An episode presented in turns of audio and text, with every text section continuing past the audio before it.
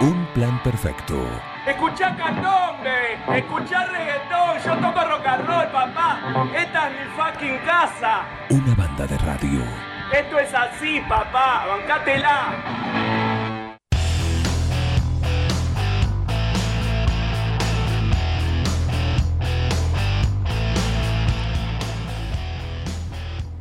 A ver, Ediberto, decime la hora, por favor. Es la hora 11, 7 minutos. 11, 7 minutos, ¿eh? Muy, muy bien, muchísimas gracias. ¿eh? Seguí tomando, seguí recorriendo acá la, la UPP Beach. Estamos disfrutando en el 97.9 hasta las 12, como es habitual. Temporada 2024 acá. Mira qué lindo que está. ¿eh? La gente. No volvió el bañero, ¿eh? Che, van a tener que ir a buscarlo. Van a tener que ir a buscarlo al bañero que salió a hacer su, su recorrida matutina, su- sus brazadas, pero no volvió. Eh, Ya va a volver. Sí, y si no, bueno. Eh, en fin, el que volvió y está con nosotros es nuestro psicólogo, que se acercó hasta la UPP Beach, porque también la gente aprovecha el verano para relajarse y en el que quizás en un momento de ocio, si dice, che, empieza a pensar en eso que lo atormenta o en esa cuestión que quiere mejorar de sí mismo o en esa situación que eh, no le deja conciliar muy bien el sueño. Bueno, tantas cosas que pueden pasar. Para eso tenemos acá a nuestro profesional, eh, Juan Martín Río Pedre. Bienvenido, ¿qué tal? ¿Qué tal? Buenos días, Juan. Buenos días a la audiencia. Muy bien. ¿Cómo fue el, el fin de año? Muy lindo, la verdad. Muy lindo. ¿De local o de visitante?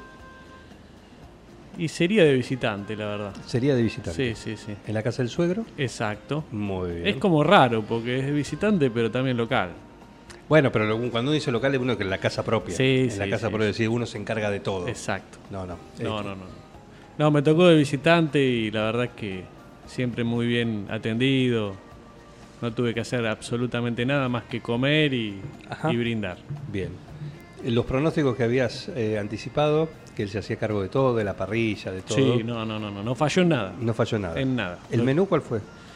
Hubo, mi suegra hace una muy buena mayonesa de ave. Ajá. También hubo, bueno, asado, Sí. los famosos chinchulines de mi suegro, Claro. molleja, asado de tira. No, no, espectacular. ¿Mantiene la vara alta? ¿Sí? ¿O Sí, se sí. supera a sí mismo? No, no, la mantiene alta. Muy bien. Sí, sí. Muy bien. Muy bien, un distinto. Genial. Perfecto. Bueno, está Juan Martín Río Pedre, ¿eh? nuestro psicólogo de cabecera.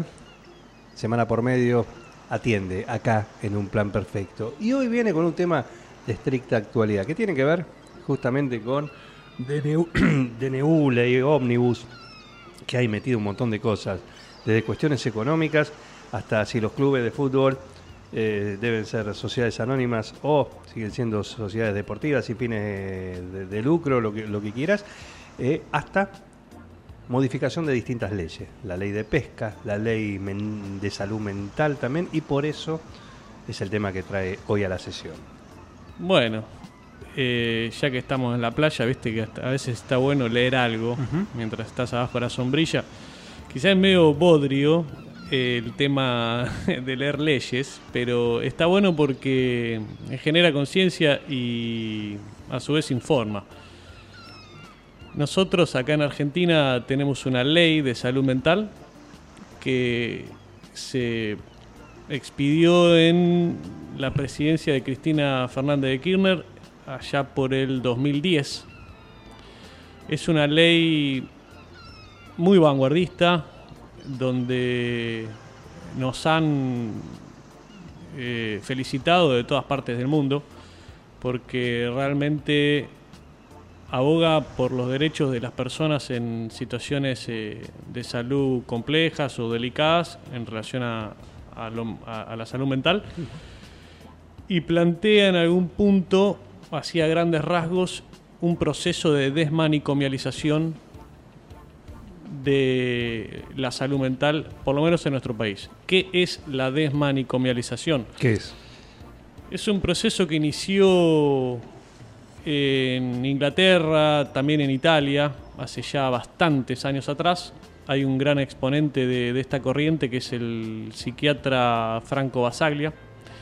En algún punto lo que planteaba Basaglia era cerrar los manicomios, los neuropsiquiátricos, y promover que los pacientes con patologías mentales en su mayoría tuvieran tratamientos ambulatorios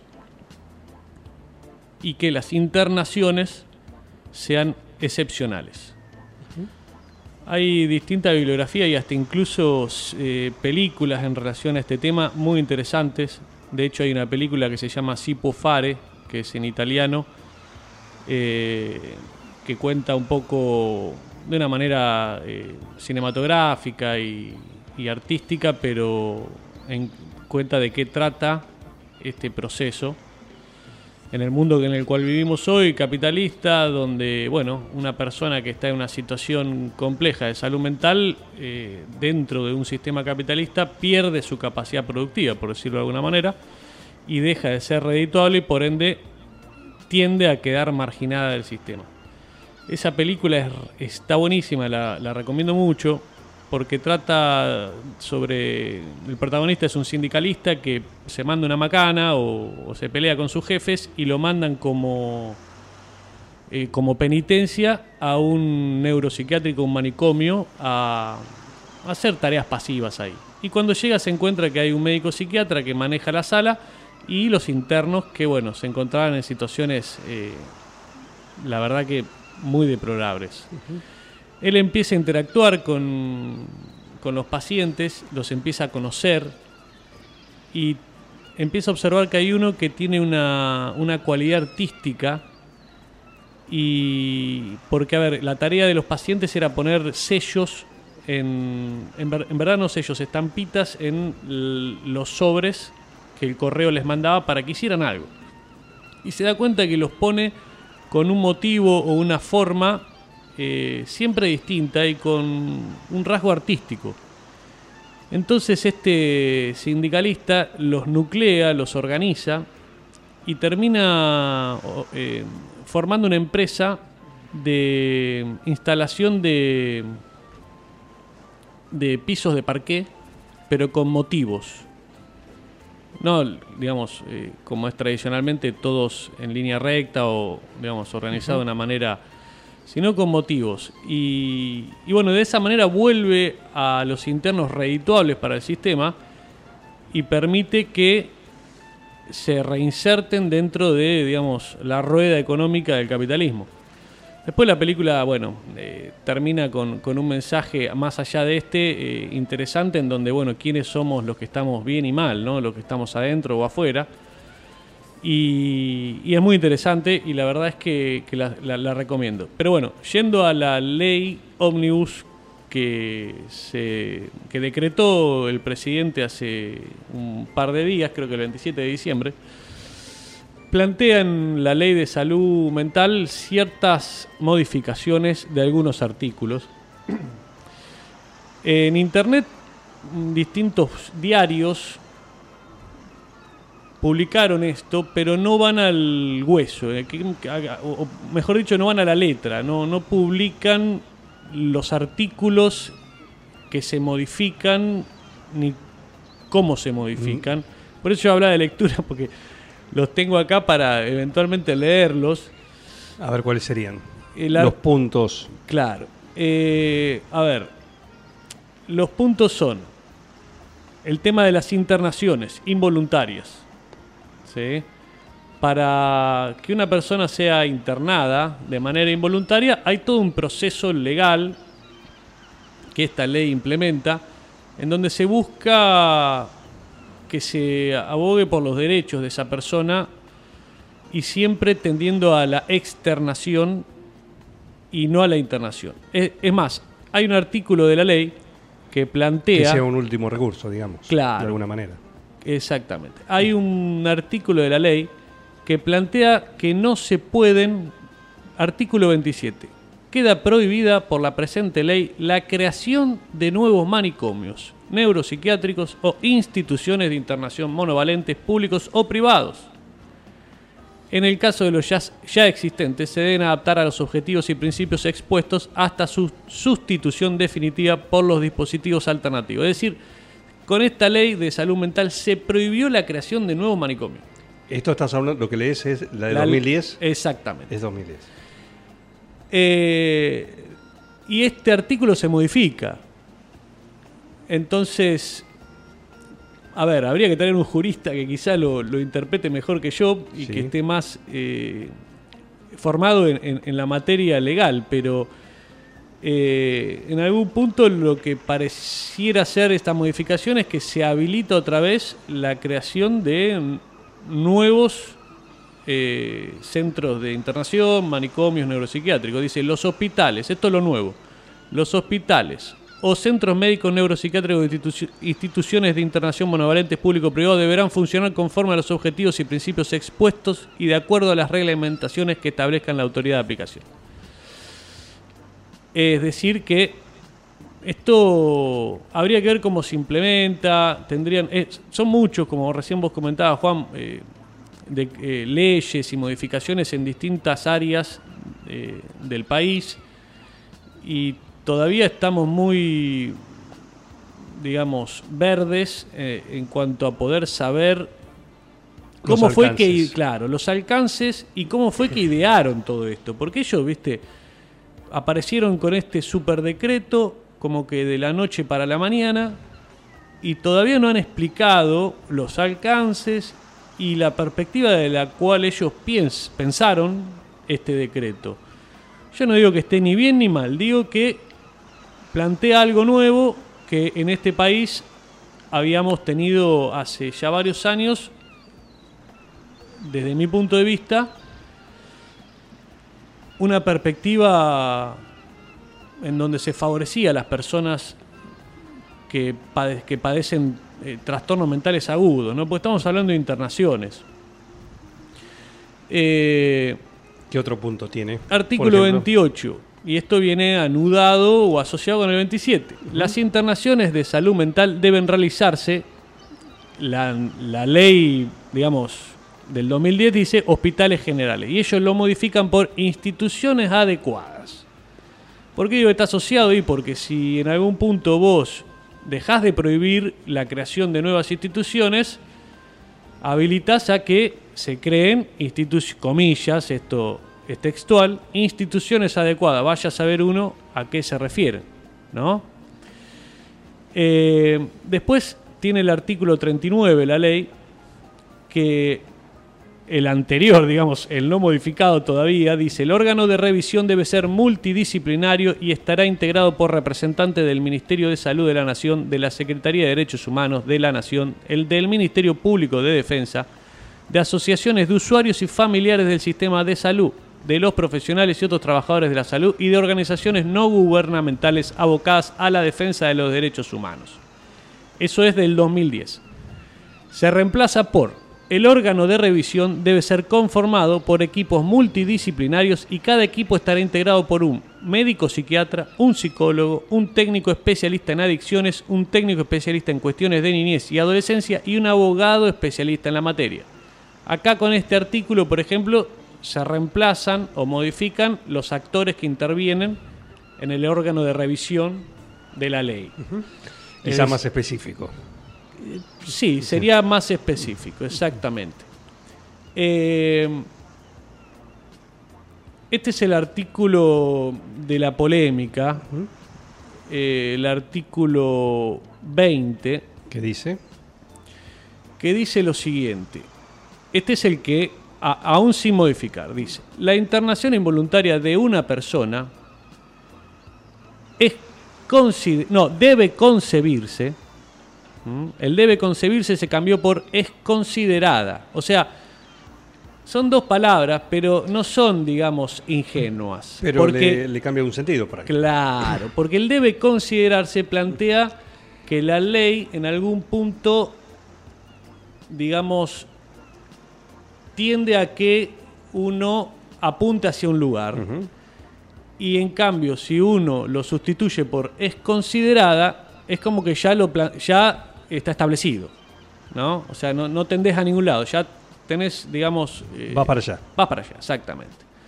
Entonces dice, debe considerarse o es considerada el reemplazo como recurso terapéutico excepcional. en caso de que no sean posibles los abordajes ambulatorios y solo podrá realizarse cuando a criterio del equipo de salud mediare situación de riesgo cierto e inminente para sí o para terceros, para que proceda a la internación involuntaria, además de los requisitos comunes a toda internación, debe hacer constar, y acá hay un par de, puntos. Pero esta parte que les leo se modifica por procede previa evaluación médica y del equipo interdisciplinario en los siguientes casos. O sea, borraron todo eso y pasaron directamente a los puntos. Y en algún punto no los quiero aburrir con todo esto que el choclo este de la ley, pero modifica cuando, por ejemplo, dice, a ver acá, por ejemplo, eh, uno de los puntos dice, dictamen profesional del servicio asistencial que realice la internación. ¿sí? Esto es la ley anterior, digamos, la- sin modificar. Se debe determinar la situación de riesgo cierto e inminente a que hace referencia el primer párrafo de este artículo con la firma de dos profesionales de diferentes disciplinas. Y acá hay una modificación. ¿Que ¿Cuál es? Que a partir del decreto se va a necesitar una sola firma, para empezar. O sea, para la internación se necesitan dos firmas, de un psicólogo y de un psiquiatra. Con la modificación se necesitaría de una sola. Una sola. Hay que ver esto, cuáles son, como vos muy bien dijiste, Juan, los alcances y los efectos que genera. Después, hay Pero un- se mantiene en el sentido, por lo que, corregime si es así, lo que se mantendría es decir, bueno, todo esto sería como un último caso, como una última instancia, Sí, después de también una evaluación de una eh, comisión junta, como que conjunta o multidisciplinaria, ¿no? exactamente. ¿El tema cuál es? Más allá de estas modificaciones, que tienen un sentido, no lo han explicado todavía,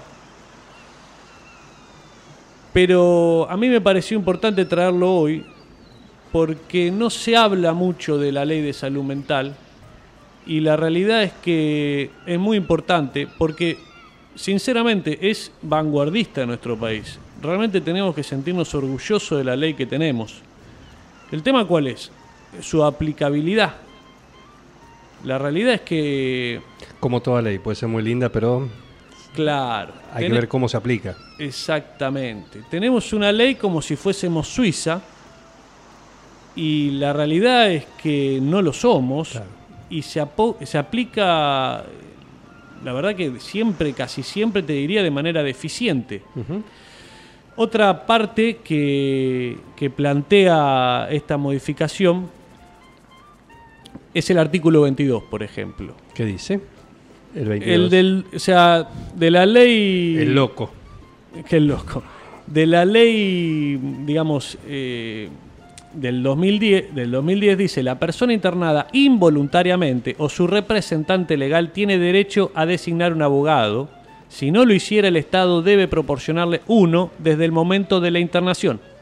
El defensor podrá oponerse a la internación y solicitar la externación en cualquier momento.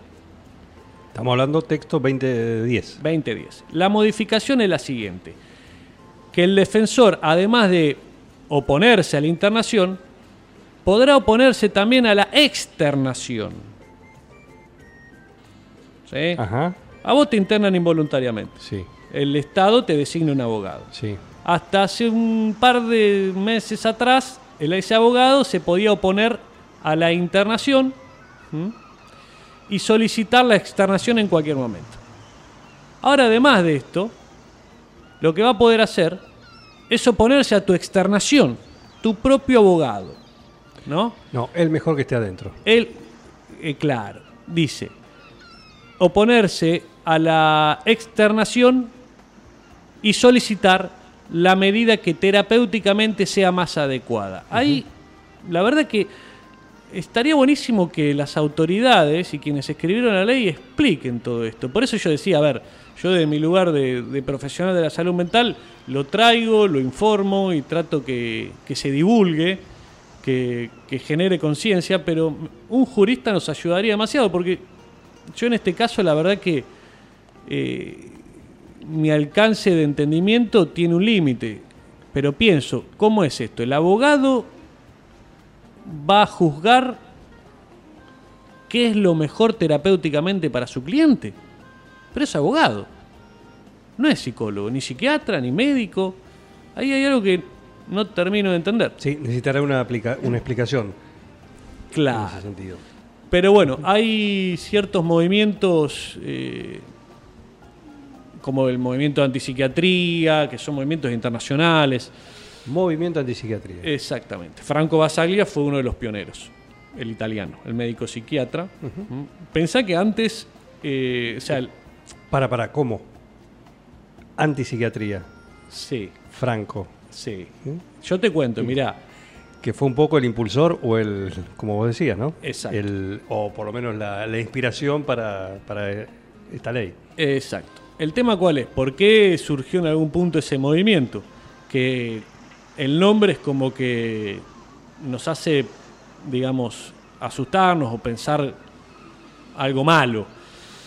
¿Vos, te acor- vos sabías o te acordás de los electroshock? Sí.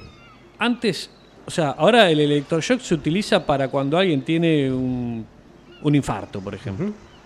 Pero antes, además de utilizarse para los infartos, se utilizaba para pacientes psiquiátricos. O sea, se- utilizaba como una, un, un modo de terapia. Una terapia. Exactamente. entre. Hasta que se comprobó que más que ayudarlo, les terminaba de quemar el cerebro Sí, lo que le quedaba. y lo prohibieron. Bueno, Franco Basaglia fue uno de los pioneros que dijo, eh, a ver, gente, esto no está bueno. ¿Sí? Y no, eh, eh, a no ver, está bueno qué. eh, ¿Qué dijo Franco? Que no estaba bueno inyectarle electricidad a una Ah, está persona al nivel de hacerlo convulsionar casi eh, para tranquilizarlo, en el que se terminaba haciendo más como una forma de, de, de maltrato que, que terapéutico. A su vez, eh, este movimiento lo que plantea con la desmanicomalización, que era, que, que era lo que sucedía antes, que las personas con padecimientos mentales que terminaban internadas, literalmente terminaban, no salían más y terminaban en un estado de abandono, el cual vulneraba todos los derechos humanos habido y por haber.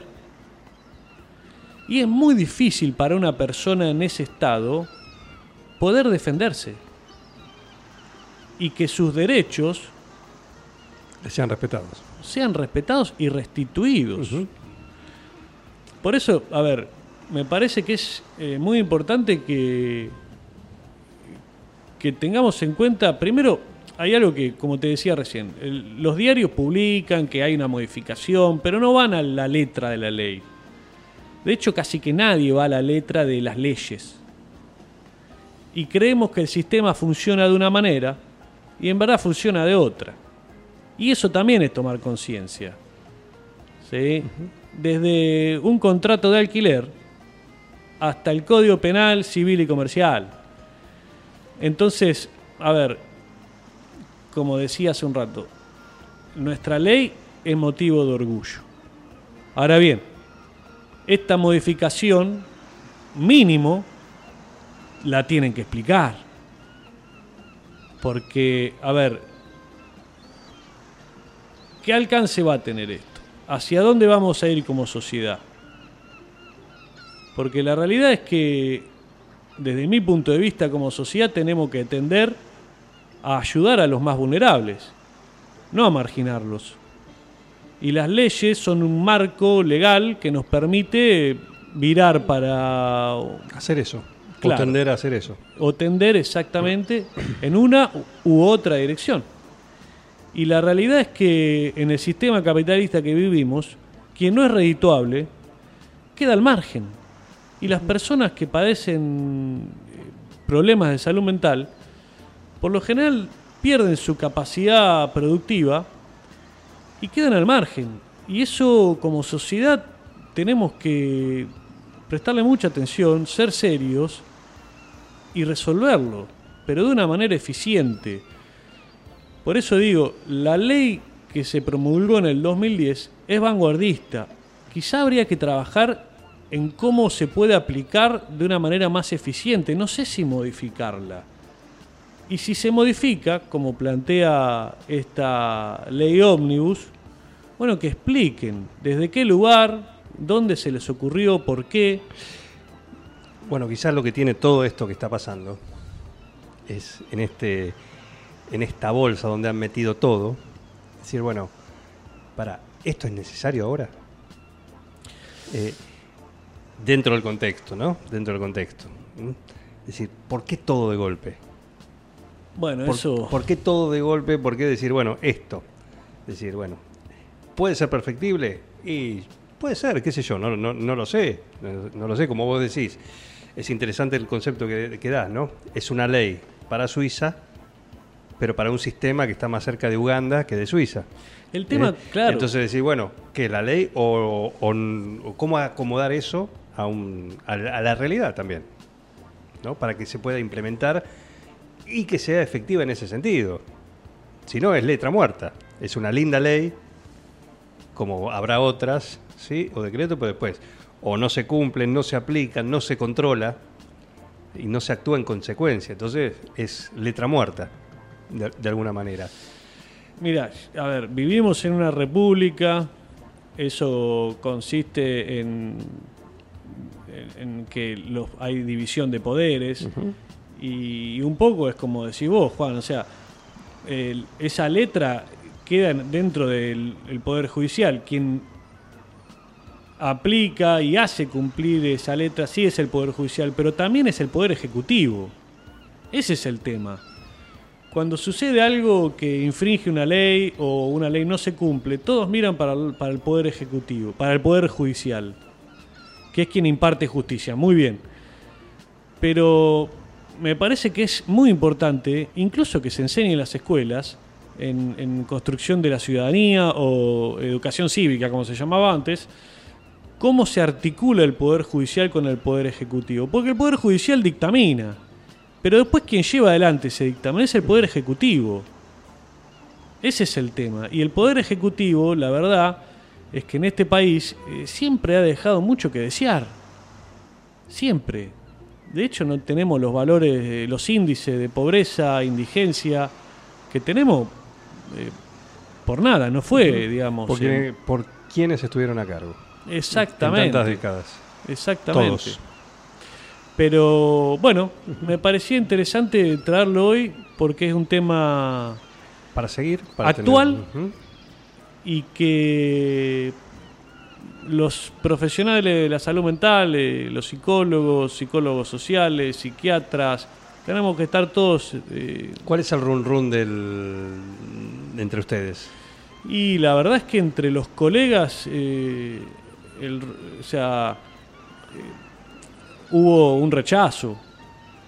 No sé si masivo al 100%, pero sí bastante general. O sea, los colegas, in- el run run es que se interpreta que esto es un retroceso. Esa es la interpretación. No me quiero hacer eh, ser portavoz de, ¿no? Sí, sí. Eh, cada uno es dueño de, de su propia voz, pero eh, a- eh, varias organizaciones relacionadas con la materia, mismo, bueno, colegas, sí, por supuesto, consideran que esto es un retroceso. Ujú.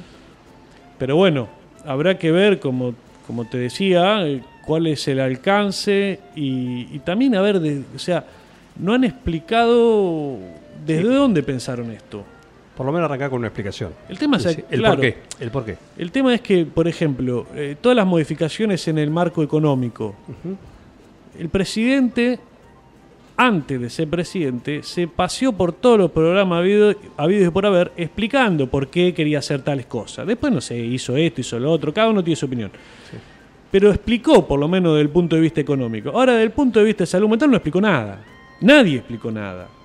Entonces, como sociedad, merecemos que nos expliquen de cómo es que, por qué estas modificaciones, hacia dónde apuntan, por qué modifican algo. Si modifican algo es porque consideran, no lo sé, quiero, quiero saberlo, Sí, pero sí, por lo menos conocer el motivo. claro, ¿Por qué, conocer se- el motivo ¿Por qué hay que hacer esto? y hacia dónde vamos. Me parece que eso es principal porque, o sea, uno dice, bueno, pero es más importante resolver, qué sé yo, el problema eh, económico. Sí, puede ser. Pero se metió todo dentro de la misma bolsa. Pero se metió... Y todo a la vez. Entonces, está ahí ahora. Sí, sí. Y además... Dentro del económico... Vos para tener economía tenés que estar sano. Si no estás sano, estás fuera. Ese es el tema. Yo no, no, quiero caer en la dicotomía que planteó el anterior presidente de salud o economía que sucedió en la pandemia, con la cuarentena, etcétera.